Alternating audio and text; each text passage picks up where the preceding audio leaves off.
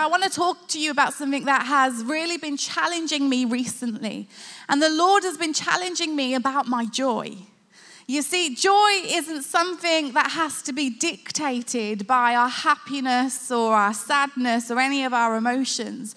Joy can be so much more than that, right? Joy deep down in our souls, the joy of the Lord is something that doesn't have to be movable. It's something that doesn't have to go away from us if we're in a good season or a bad season. It's something we can hold to, whether we're contented or not very content. And I think the Lord has been pressing this on my heart because joy can be robbed so easily from me. And one of the ways that my joy gets robbed is by complaining. And there's this great scripture in the Bible. It's found in Philippians and it's in um, chapter 2, 13. And it says this it says, Do everything. That's a lot. Do everything without arguing or complaining. I was like, Lord, that's a great scripture to just put in my back pocket. Because I was like, Oh, I think you've got me, Holy Spirit. And tonight I want to title my message for you, if you've got a notepad or whatever it is Stop Complaining. And it seems a little bit bossy, I know, but and it could seem a bit strong, but I think God is so seriously desperate about your joy not being robbed by your complaint. And so I want to say loud and clear and bold tonight stop complaining. And this is something that I've tried to wedge inside of my mind and my heart, not to tell me off, not to deny me of negative or sad emotions, because they're not a problem, but to help me not let my joy disappear, not let my joy get bogged down, because the enemy would love for your joy to be stolen.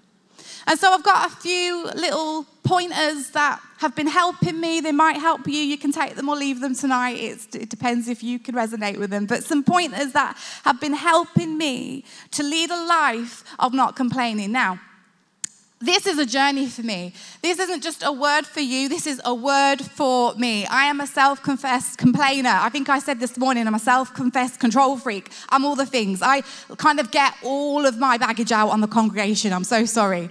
But I'm just a real normal person, and complaint is one of those things. And I'm even a born again complainer. Because just because we're a Christian, it doesn't mean that our complaints just fall to the ground and disappear. It's something that is like a journey for me of working on. And someone in the Bible that has inspired me to help me in my complaint is a woman called Hannah. And Hannah, her story is found in 1 Samuel. It's at the beginning of the book. And I'm just going to relay a bit of her story to help us tonight to just unpack this message. And we find Hannah, she is a woman, she's married to a guy, and um, she can't have children. And I found that throughout the story, you'll find that Hannah has a lot of reason to be a complainer. But I don't see documented any proof that she complained about it. And so let's look at what she did. So she's, she's married to this guy who um, had also another wife. It's not something I rate, and neither does the legal system. But he had two wives. And this is the first thing straight away that I learned about Hannah. If we're going to stop complaining, then we've got to be aware of comparison.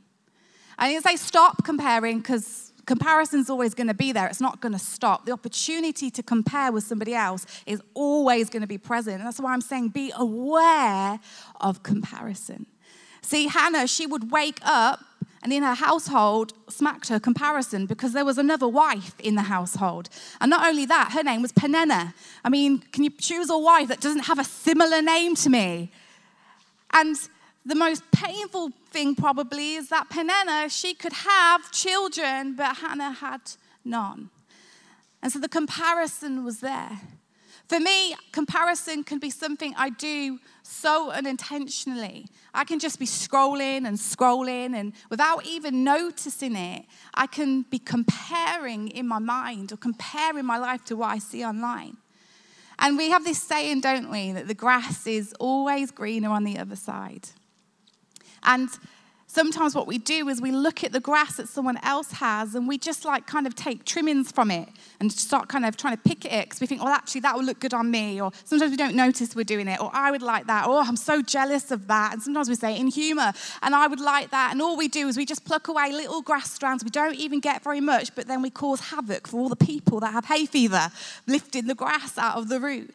And what we need to always just recognize is that our Lord has rolled out our very own grass carpet for us to walk on, all of our own. And it's time that we just keep focused on what God has laid us to walk through. See, we only see the top of the grass trimmings of somebody else's life. We don't get to see how they got there, what it took, what their journey was. And so it's always best to just keep focused on the grass that God has given us at this time in life. And I believe Hannah was good at that because even though comparison was there and she so longed to have children like the other wife in the household, we didn't see her complain. And the second thing that I see Hannah do, second thing that she was aware of, I think she was aware of criticism. Criticism can cause us to complain so much. When we receive criticism, when we give criticism, it actually can just turn into complaint. It can really take away our joy. And something we have to kind of help ourselves do, and this is something I've begun to do, is that when there's like a series of you know criticisms lined up in my day, I just try to draw out what are the things I'm thankful for? What are the great things that happened? What were the good words that were said over my life that day? How can I try and sort of magnify the good of the day, the things that weren't so critical? And here's the thing about Hannah. Every single time the family would be getting ready to go to the house of the Lord, every time they would be getting ready to go and worship, Peninnah would just amped up her criticism of Hannah. See, not only does she have another wife in the mix, but that other wife would make fun of her. She would criticize her because she couldn't have children. And it would be every time they were getting ready to go to worship, it was just like com- com- criticism on steroids. And I want to encourage you every time you're about to go into the presence of God, every time you're going to try and get ready or make a plan to be in church or pray or be before the Lord, do not be surprised if criticism comes across your way. Because the enemy would love to stop you and deter you from being in the presence of God. And one of the things they can do to, to deter you from it is criticism. But Hannah, she still carried on. She went on to the house of God. And I just want to encourage us just, oh Lord, would you keep our eyes fixed on you? And if you're online right now, if you're in the building, I just want to pray for a moment. I'm just going to stop here. I'm just going to pray. If there has been a word over your life that is so critically cruel, I pray right now that Holy Spirit, you would come as the encourager and the truth teller that you are, that you would come right now and that you would elevate all that is good and all that is truth about this person that has just been robbed of their joy because of the criticism that came across them. In Jesus' name, I ask that you would set them free. In Jesus' name, amen. Amen.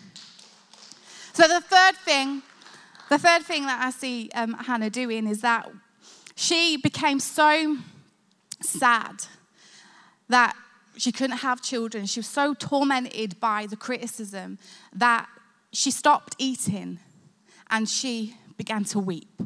I, I said in the beginning that, you know, having joy doesn't mean that you aren't sad at times. It doesn't mean that you're a weeper.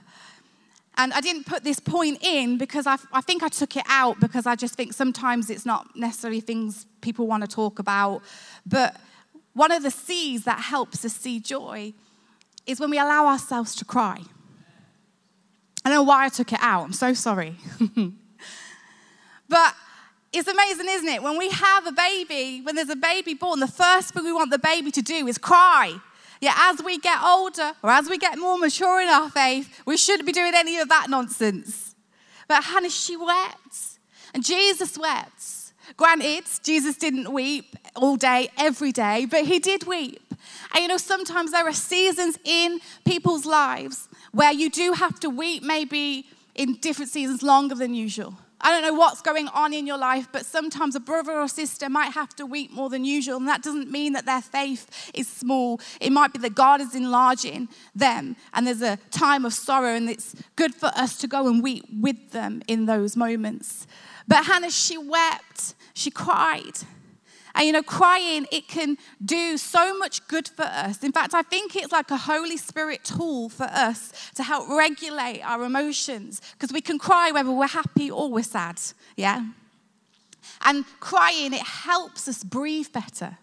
It helps us just, just soothe ourselves. It helps us just have a moment where we let the emotions have an outlet. And also, tears, they wash our eyes out so that we can see better and have better vision. And sometimes we so desperately try to avoid the tears that it just gets us more pent up and more frustrated. When sometimes all we need to do is go and have a good cry, and I bet it will help us stop complaining. We have a good, healthy cry. And Hannah, she wept. And then the fourth thing that I see her do is she goes to her council. I'm talking about the Father, Son, and Holy Spirit. We have a council. We have a local town council. Some of us, we have counselors that we go and talk to. But we have a higher council. See, all those things are good, but there is a higher counsel that we must never ignore. And the higher counsel goes hand in hand with all those other things. I mean, sometimes our worldly, our human counselors let us down. Sometimes our local councils don't always have all the resource that we think that we need, and they don't always look after us the way we think they ought to look after us. And sometimes our counselors in the people, they can sometimes confuse us. Sometimes they make us cry more. Sometimes it just gets confusing. And sometimes all of those things can be great, but whether they're great or they're not so great, we can never forget that there's a higher council. And the Father, Son, and Holy Spirit is like an entourage around your life. And it's not bad to cry before those people. It's not bad to cry around the support systems you've got in your life. But don't neglect going to your council, your higher council, to weep there. And that's exactly what Hannah did. She was crying, and her husband was so helpful. He was like, Lady, why are you crying? Like, like she didn't, like you don't know why she's crying. But Hannah, she got up, she took heart, and she went to the temple. And it says that she wept before the Lord. She went and she prayed she poured out her soul to her council. And when she left that place, she, ra- she left more radiant, more bold. It just did something in her, it set her up. And the other thing that we need to remember is that this is something else I see Hannah doing is that just because I'm saying let's stop complaining, I'm not saying stop challenging. See, there's a difference from complaining to challenging. And sometimes we have to be careful because sometimes we see something or God allows our eye to fall upon something that we go, we must challenge this. As people of God or just, you know, someone who has a responsibility to myself or my household or my church or community, I must challenge this. And sometimes when things don't move as quickly as you'd like or people don't always respond the way you like or you don't always have the right words, sometimes you can slip into complaining. But I want us to hold true to the fact that God is a just God. And He doesn't not call us not to challenge us, challenge people, doesn't call us not to stand up when it's necessary. But knowing the difference, I think, is really important. See, when you're complaining, have you ever been in a situation where someone has said something or something has happened and you feel thrown and you leave that place and then you have like a download of what you should have said? And you're like, oh, if I could have just said that in that moment, it's so frustrating. But sometimes it's like the Holy Spirit's delay. Because when you're complaining, you can be reactional. But when you're challenging, you respond. And you are, you are geared up with the words of the Holy Spirit, and you are ready, and you have the strength. You see, complaining will tire you out, and challenging, even though challenging is work, it will make you feel strong. Complaining is something we sometimes do for our own gain, but challenging is something you're doing to help make change, not just for yourself, but those that are around you. Challenging doesn't mean that, um, not complaining doesn't mean that you can't tell the truth when it's necessary. And we see Hannah in the temple and she's pouring out her soul to the Lord. the priest who is there, he's like, Hannah, you're drunk. Stop this.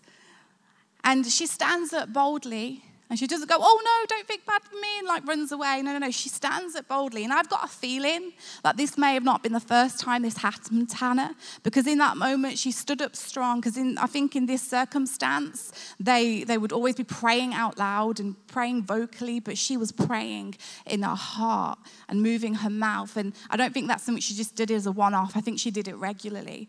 And the priest was like, stop it, you're drunk. And she said, no. Do not take me for a drunken, unworthy woman.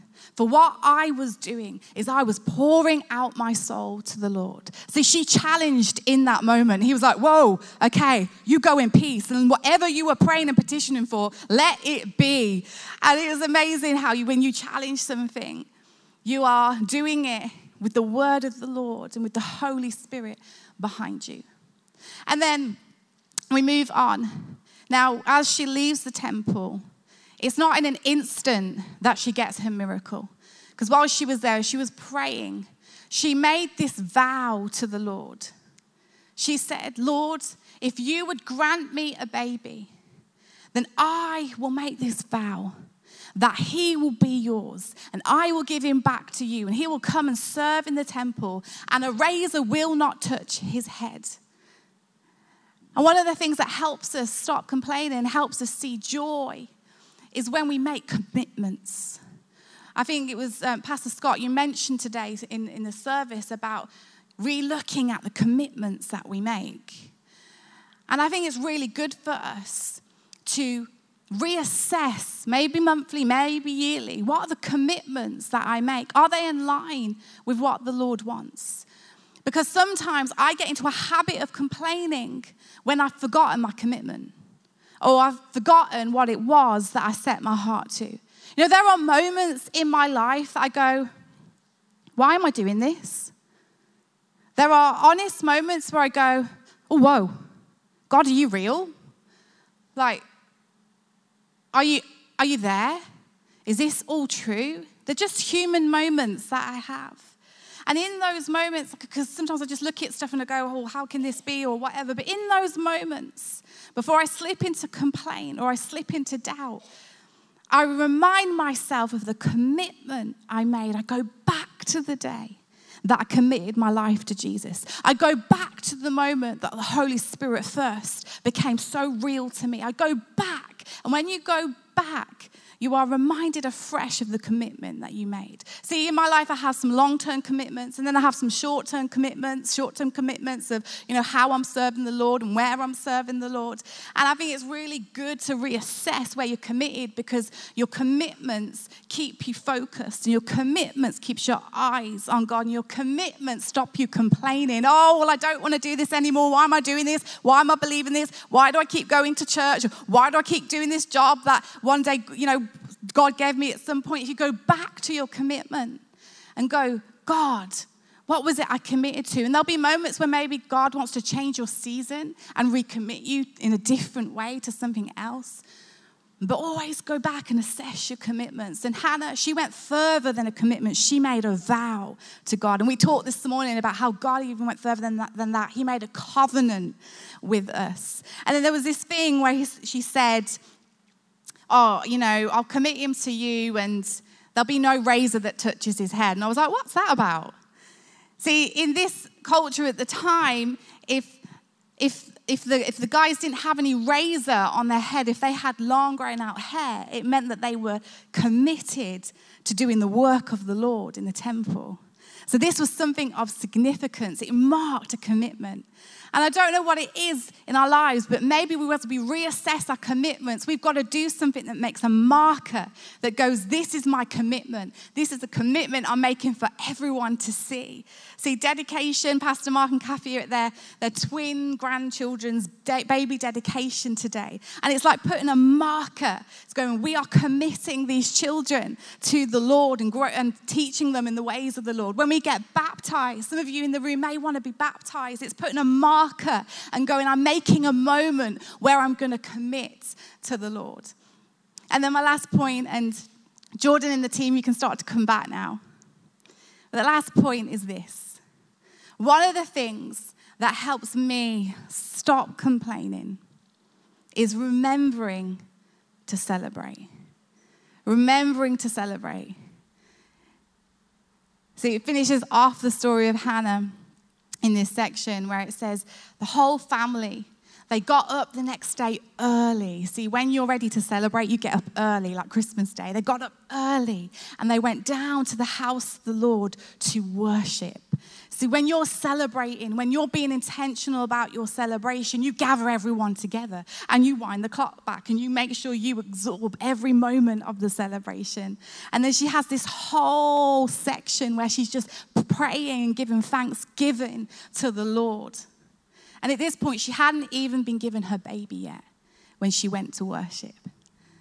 And I wonder, when was the last time that you truly set a marker to celebrate?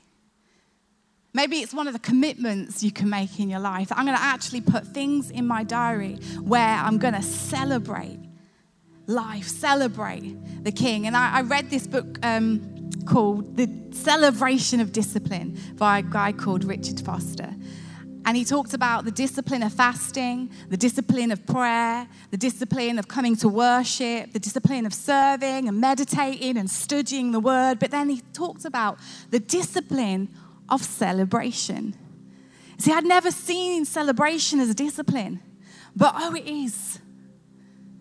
Making time to celebrate and I wanted to celebrate tonight, so we went all over Kensington to find a balloon. Do you want to just come and hold this for me? And this is sometimes what it's like in our life. Let me get this ready. Celebration takes preparation. We can be like, oh, Lord, I'm going to go to work and work for you, be a good example for you, evangelize for you, tell of the good news. And then I'm going to go home, I'm going to chat to people on the bus, Oh, it's a tube, isn't it, here? And then I'm going to make dinner.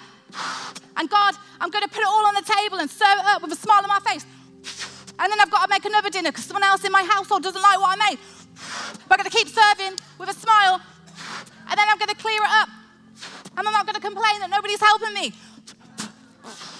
And then I'm going to go to bed and pray because that's a good discipline. And then next day I'm going to get up, going to fast, not even going to eat. Don't even think about dinner, everybody else.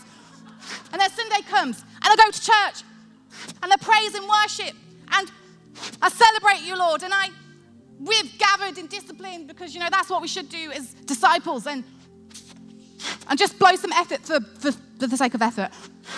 And then what we do with our lives, of all of our disciplines, we sometimes don't stop and make a marker to celebrate. And then what happens is just And we wonder, we wonder why we're so tired. And we wonder, that's when that's the moments when I'm like, God, are you there? It's like, yes, I am there, but you haven't stopped. And so what it should look like is, okay, God, because all those things were not wrong. All them things went wrong. We're like, oh, nobody celebrates me. And uh, my birthday's coming up, but I'm not going to tell anyone about it. And uh, oh, no one said happy birthday. What shame. You think they'd see the Facebook reminder? So I'm just going to carry on, going to keep a good, good, good focused face of a smile. Going to keep serving you. I'm not complaining because that's not what we should do. And so, you know what? I'm going to get the heart right. I'm going to go to the worship night, Sunday night, Wednesday night. That's all the nights, isn't it? Some more nights here. I'm not sure. But I'm going to go to every night, just worship, get before the Lord, get my heart right. I'm going to celebrate. I come away and I feel good. And then I'm going to go and I'll be with friends, be with people of the Lord, be with my cell group and just get fed and, you know, just, oh, fellowship. It's so good for the soul. But oh, now I'm tired, I'm tired, I'm tired. Okay. And I read my Bible and I pray. And then, difference is, we stop, we tie it up, we make a marker, we make a moment, and we remember to celebrate. And then what happens is when we celebrate, it's contagious and other people catch it. You can catch that, that's for you. Catch it and start passing that across the temple, across the room, the sanctuary. You know what we call it here. See, your celebration is contagious. Your celebration is joyful. You know what else is contagious? Complaining. And that's why the enemy would like you to trade it in. And so let's just stand all across this room. Because before I finish, I just want us to end in celebration. And oh Lord, I'm just going to pray. Father, I thank you. I thank you that you are a God of joy and that you want us as your people to be joyful. See, his word says, rejoice. And again, I say, rejoice. And again, I say, rejoice. Why does it say again?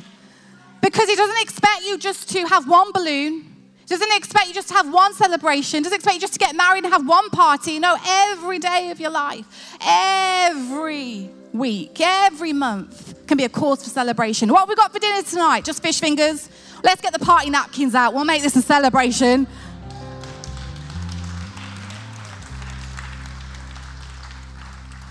Let me just recap.